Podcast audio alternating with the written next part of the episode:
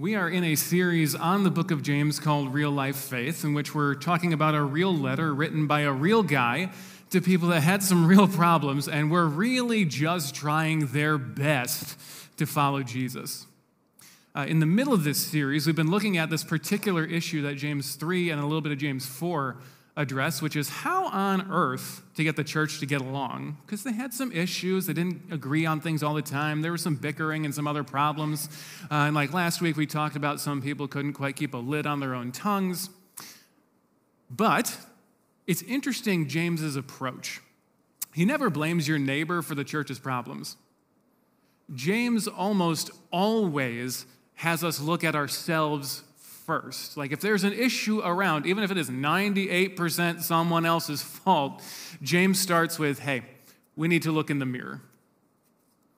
Now, if we actually like go about this and we're like, okay, we need to actually look at ourselves first. We need to think about this. Okay, okay, I need to look in the mirror, right? We tend to go selfie mode with that, right? Well, first of all, if we can be convinced to not stare at other people's problems long enough to actually look at ourselves, we tend to go selfie mode, but then we're like, okay, where do I look the best? First of all, I need to make that look at me because that's more important. Uh, but then, like, okay, like you know, we raise the angle a bit. Like you, know, you stick. You ever notice you like stick your chin out when you do a selfie? Like I look skinny this way.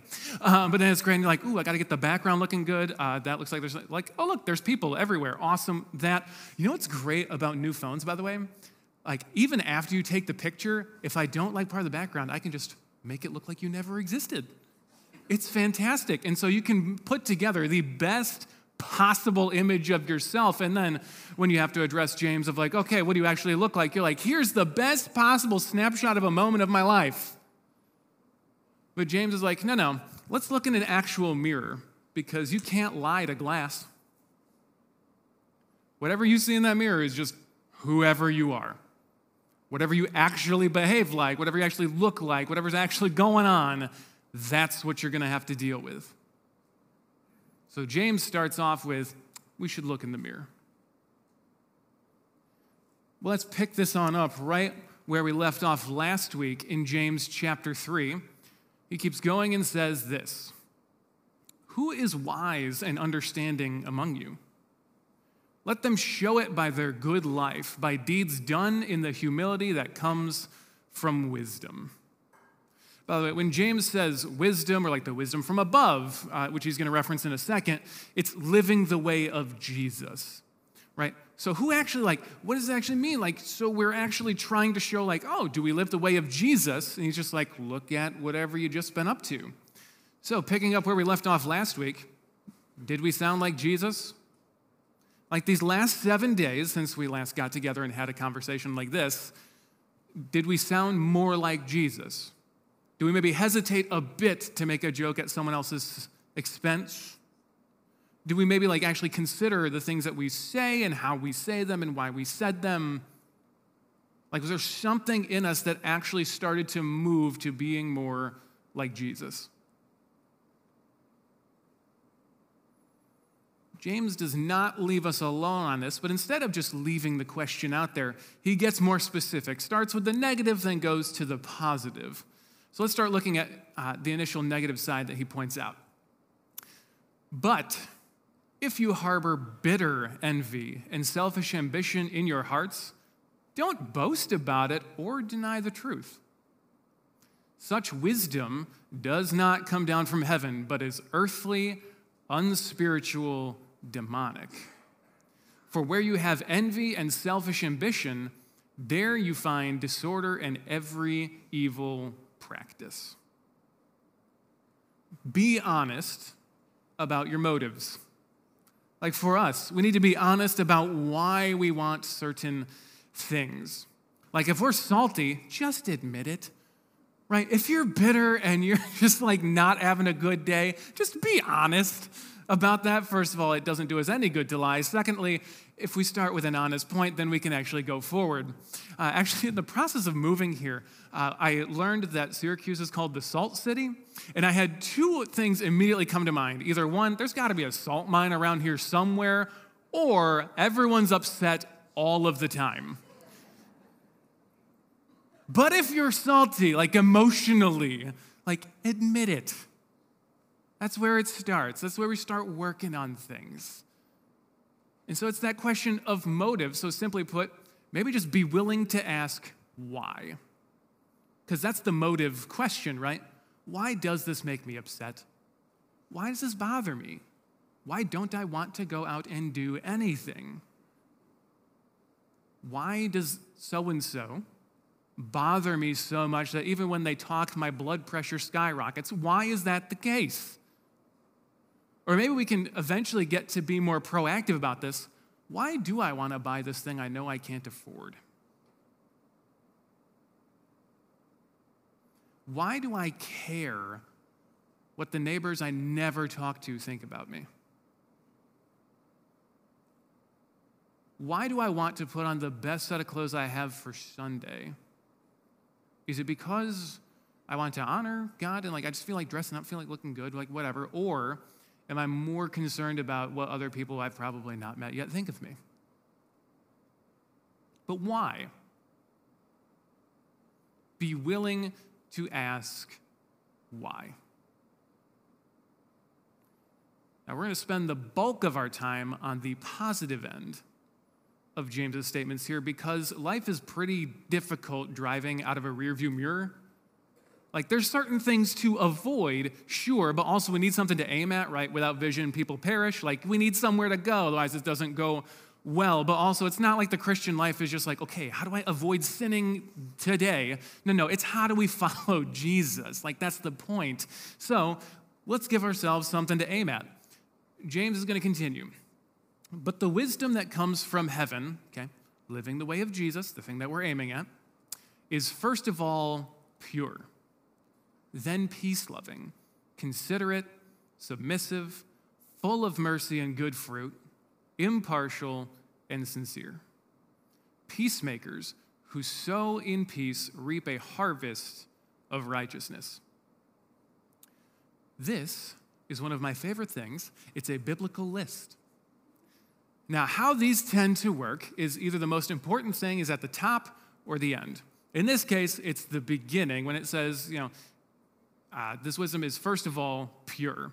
So, this is the point. These other six attributes, which we're going to cover all of, are all aiming at whatever this pure thing means. So, what we're going to do as we start unpacking this list of seven beautiful things is we're going to define what it is, give a one liner so that we can kind of get our heads more around it and maybe kind of remember it as we go through things and have something to work with. And then we'll just explore that. Cool? Okay, you, you all nodded. I appreciate that. Sometimes it's nice to hear your voices, but it's okay. It is okay. But pure. This word uh, is not like uh, diamond is really fancy, kind of like pure. Uh, this word's related to that Old Testament delineation between clean and unclean, pure and not pure, uh, as in like things that were able to be used in the sanctuary or the temple or the tabernacle uh, for the worship of God. And so you could say that uh, pure means ready for worship, or maybe a little bit more to the point, pure as in ready to be used by God.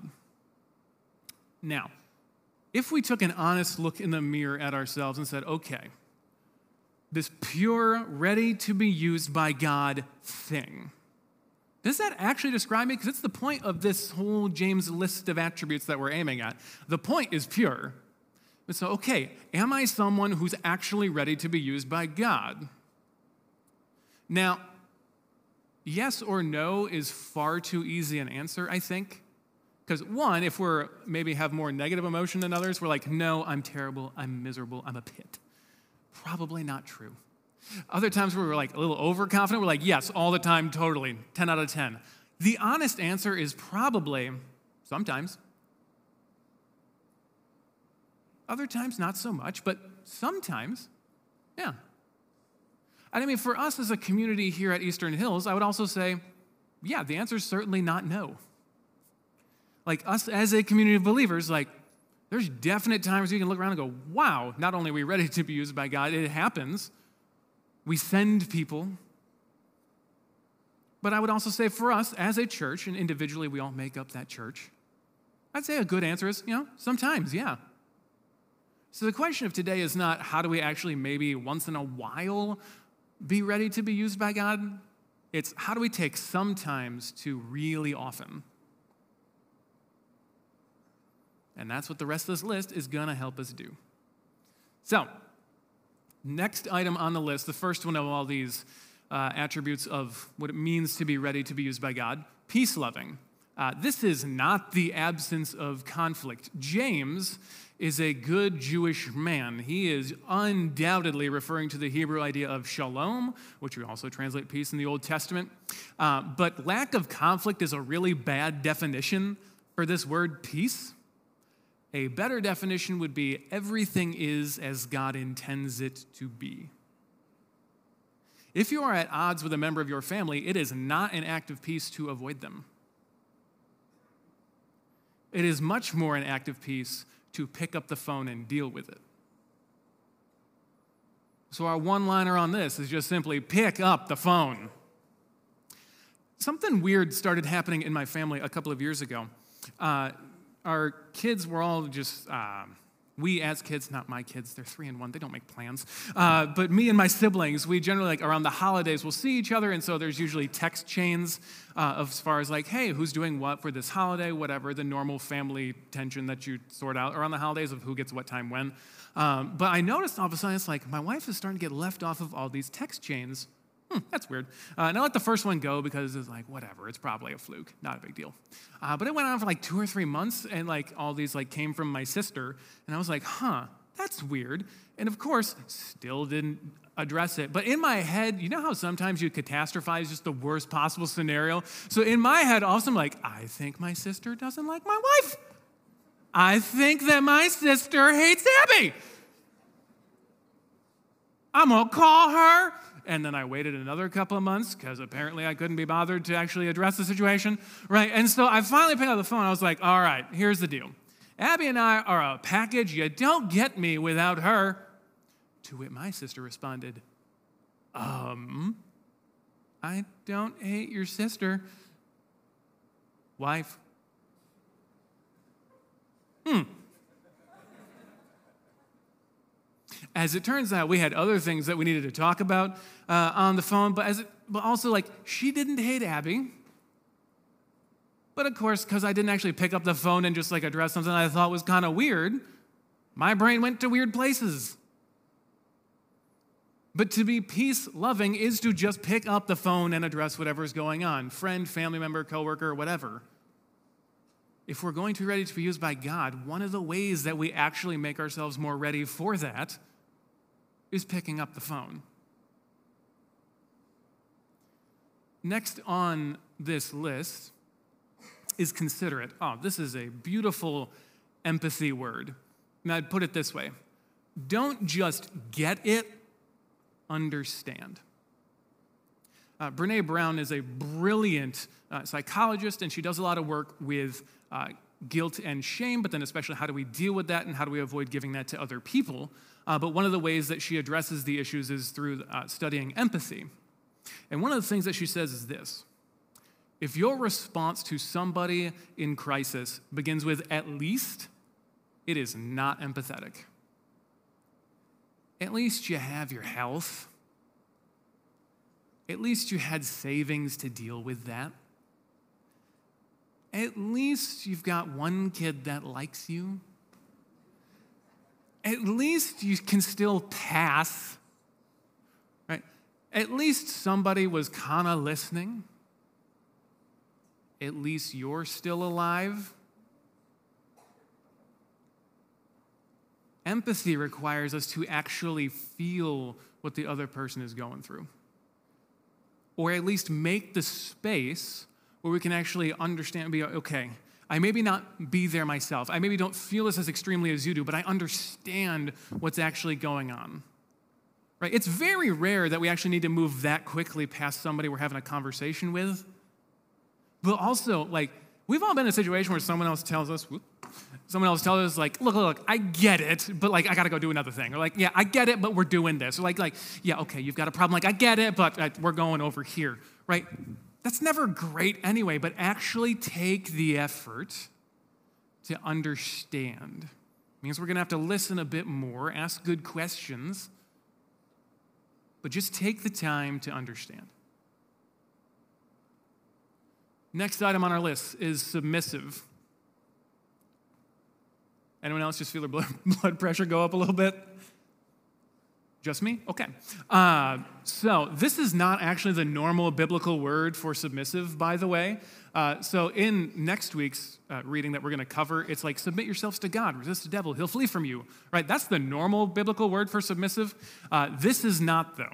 Uh, by the way, New Testament originally written in Greek, then translated into English. This word only shows up once in the entire Bible. And it's kind of weird to translate, but probably the best definition I could give you is easily persuaded. Not usually something you associate uh, with Christians, because we have some things that we refuse to budge on. But I'd put it this way if it doesn't matter, let your mind change. Like, if we are talking about something besides the resurrection of Jesus Christ, or something equally on that level of importance, it's okay to actually have your mind change about things. Right?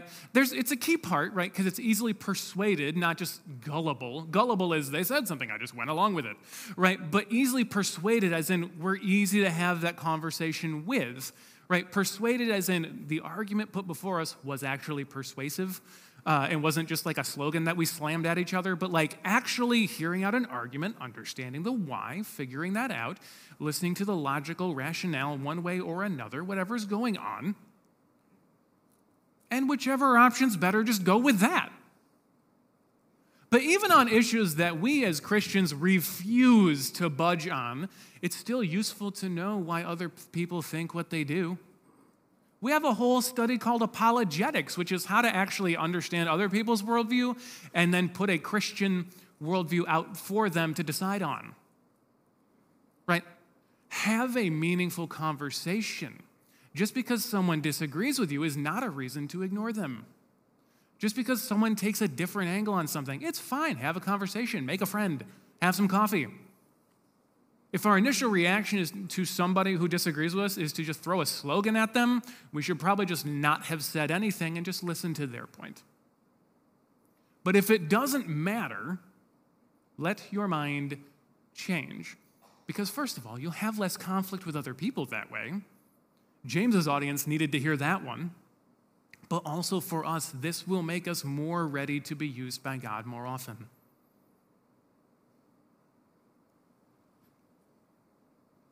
Full of mercy and good fruit. Now, it's kind of a twofer because James is associating these things together.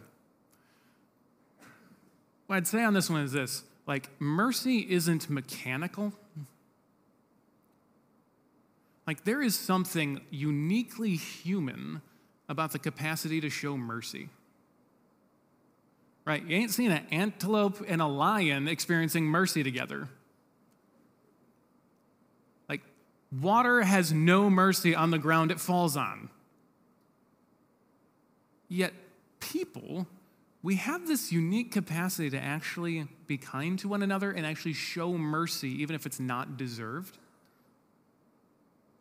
It's like one of those interesting thumbprints of God in humanity right? Because as we've read in our catechism last couple of weeks, we were actually created by God. And like one of those things that's constantly said about him in scriptures, like the Lord, the Lord, a God gracious and merciful, full of unending covenant loyalty and love, like merciful. Like somehow when God made us, he stuck that in the programming. And so when we decide to show mercy to other people, in some way we're actually being more human? But it's not mechanical, it's not a robotic thing. Like, you, you actually have to intentionally decide on that. But that makes us closer to God than we might think it does.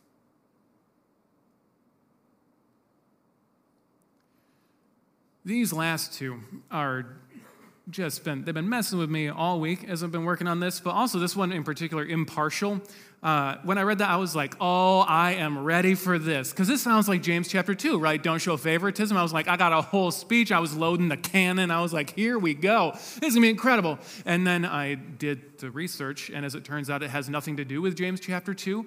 Uh, so I had to pack that away. Um, but as is the case, uh, our standard is like whatever's in the Bible we actually have to work with and not my own clever ideas, what I think is clever. Um, so we're going to go this direction. So, this impartial word, um, a better understanding of it, it's not related to favoritism, uh, it's undivided or without uncertainty. I put it to you like this Decide while your feet are on the ground. One of my first jobs was at a Christian summer camp where I was support staff. I was not a counselor because I am just not that good with kids. Uh, I'm a little better now, but like overall, still not that good with kids. And so I was support staff, and so like we would run events for the different groups that would come. We'd fix things if they got broken. And one of the things that I would do is I ran the zip line. Uh, I was the last guy you would see before you dove 40 feet off to what you hoped was not your death.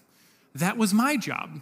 And so I remember distinctly what my boss would do with every single guest group that came. He would get all of us staff together. Uh, he would get all the like kids that were thinking about going down the zip line together, as well as like their counselors and everybody. So we'd all be in this huge circle in the pit uh, before anyone got harnessed up. And he would say this: Decide while your feet are on the ground if you are going to go down this zip line. If you wait until you are up there, this is not going to go well. The emotions are going to get very, very high, but also you have to climb an enormous sand dune and then go across a rickety rope bridge that gets higher and higher and more scary. Uh, and then you actually get to the platform, which it is 40 feet in the air. If you wait until that moment to decide if you're going to go off this zip line, you will freeze, be stuck there for 20 minutes, and we can't actually help you all that much. But if you choose while your feet are on the ground, whether or not you're going down this zip line, up there will be easy. Decide while your feet are on the ground if you're going to follow Jesus. Before the bad news comes, make that choice. Before the tragedy hits, before the doctor's report comes back, before you're at odds with someone you care about, before you're out in public and somebody makes fun of you for the things that you believe, decide while it's calm and you have a spare moment to process, decide whether or not you follow Jesus. If you wait until the emotions skyrocket, there's no telling what's going to happen if you wait until you are in crisis to decide whether or not you follow Jesus and just how much of your life you're willing to give him, none of us have any idea how you're going to do with that. But choose while your feet are on the ground.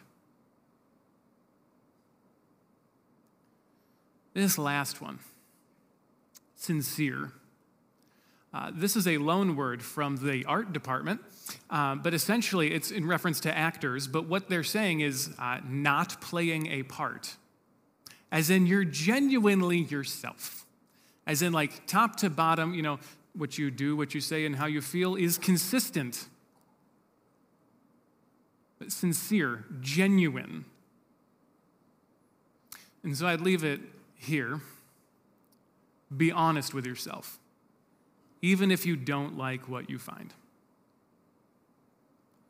What is the starting point for you when you pick up this personal size mirror and have to stare yourself in the eyes in the morning? But look at it longer than is comfortable. Get past the, like, did I do my hair properly today? Is it looking good or something out of place? Like, get past that and actually be honest with yourself where you're at. Am I ready to be used by God? Is there somebody I need to call?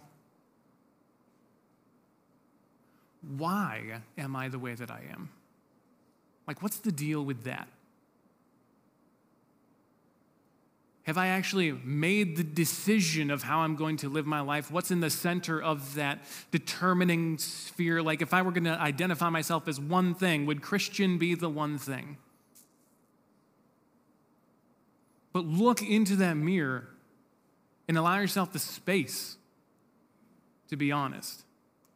First of all, you have to be honest. Like, you, first of all, lying to yourself is one of the more particular, just confusing things about life because it doesn't, it's not like it helps us or anybody else. But be honest about where you're finding, because then you can actually go a better direction.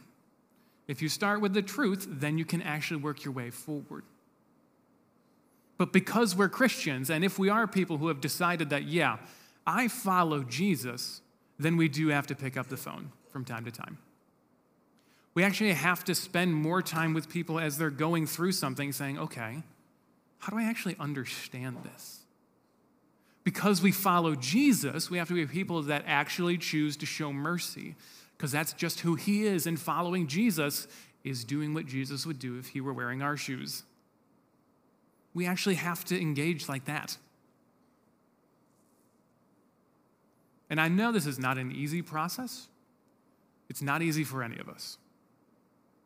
But just imagine what the future would look like for a second if we all did this process honestly.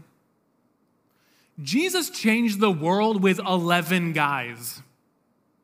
Can you imagine what he could do with a few hundred people in Syracuse that were totally sold out to him? Imagine how different the city of Syracuse would be if all the Christians there decided, you know what? We're going to do this one like Jesus. Imagine what FM would be like if everybody decided, you know what? We're going to make the effort to be a little bit more like Jesus today. What would happen in JD and Caz, Cicero, and all the other suburbs? I'm still learning their names. Imagine what the place would be like if all several hundred of us that call Eastern Hills home were actually all in for Jesus. That changes everything. That doesn't necessarily make life easy, but it makes it more meaningful and better, unequivocally better. But also, what if, like, everything in our reputation as Eastern Hills Bible Church, what if the first thing that even occurred to a non Christian that's barely heard of us was like, yeah, they care about Jesus over there? But imagine what our collective future would be. But it all starts with a simple, longer than comfortable look in the mirror. Let's pray. God, thank you for today. Thank you for another opportunity to, to read some of your Bible, to be held accountable to it, to be able to explore ourselves through it Give us the, the space that we need to be honest with ourselves. And give us the hope that it can actually get better. The hope that you just give to people. God, we ask for some more of that so that we can actually have the courage to, to begin to change small things at a time about us. God, we're thankful for the Spirit that actually makes this all possible. We're thankful that we were created in your image and that every single other human being on this planet was. God, give us wisdom. Give us understanding. Help us see clearly what it means to live the way of Jesus today. Help us understand for ourselves what is best. Help us understand through the lens of you and your word and your way what the next right step is for us. And God, this week, as we intentionally take time to just be honest, send us the friends we need to help us get to the next place we need to be. Send us the encouragement we need in order to make it through each day. And God, help us in this process turn sometimes being ready to be used by you into more and more and more often. God, we love you. We pray all these things in the name of Jesus. Amen.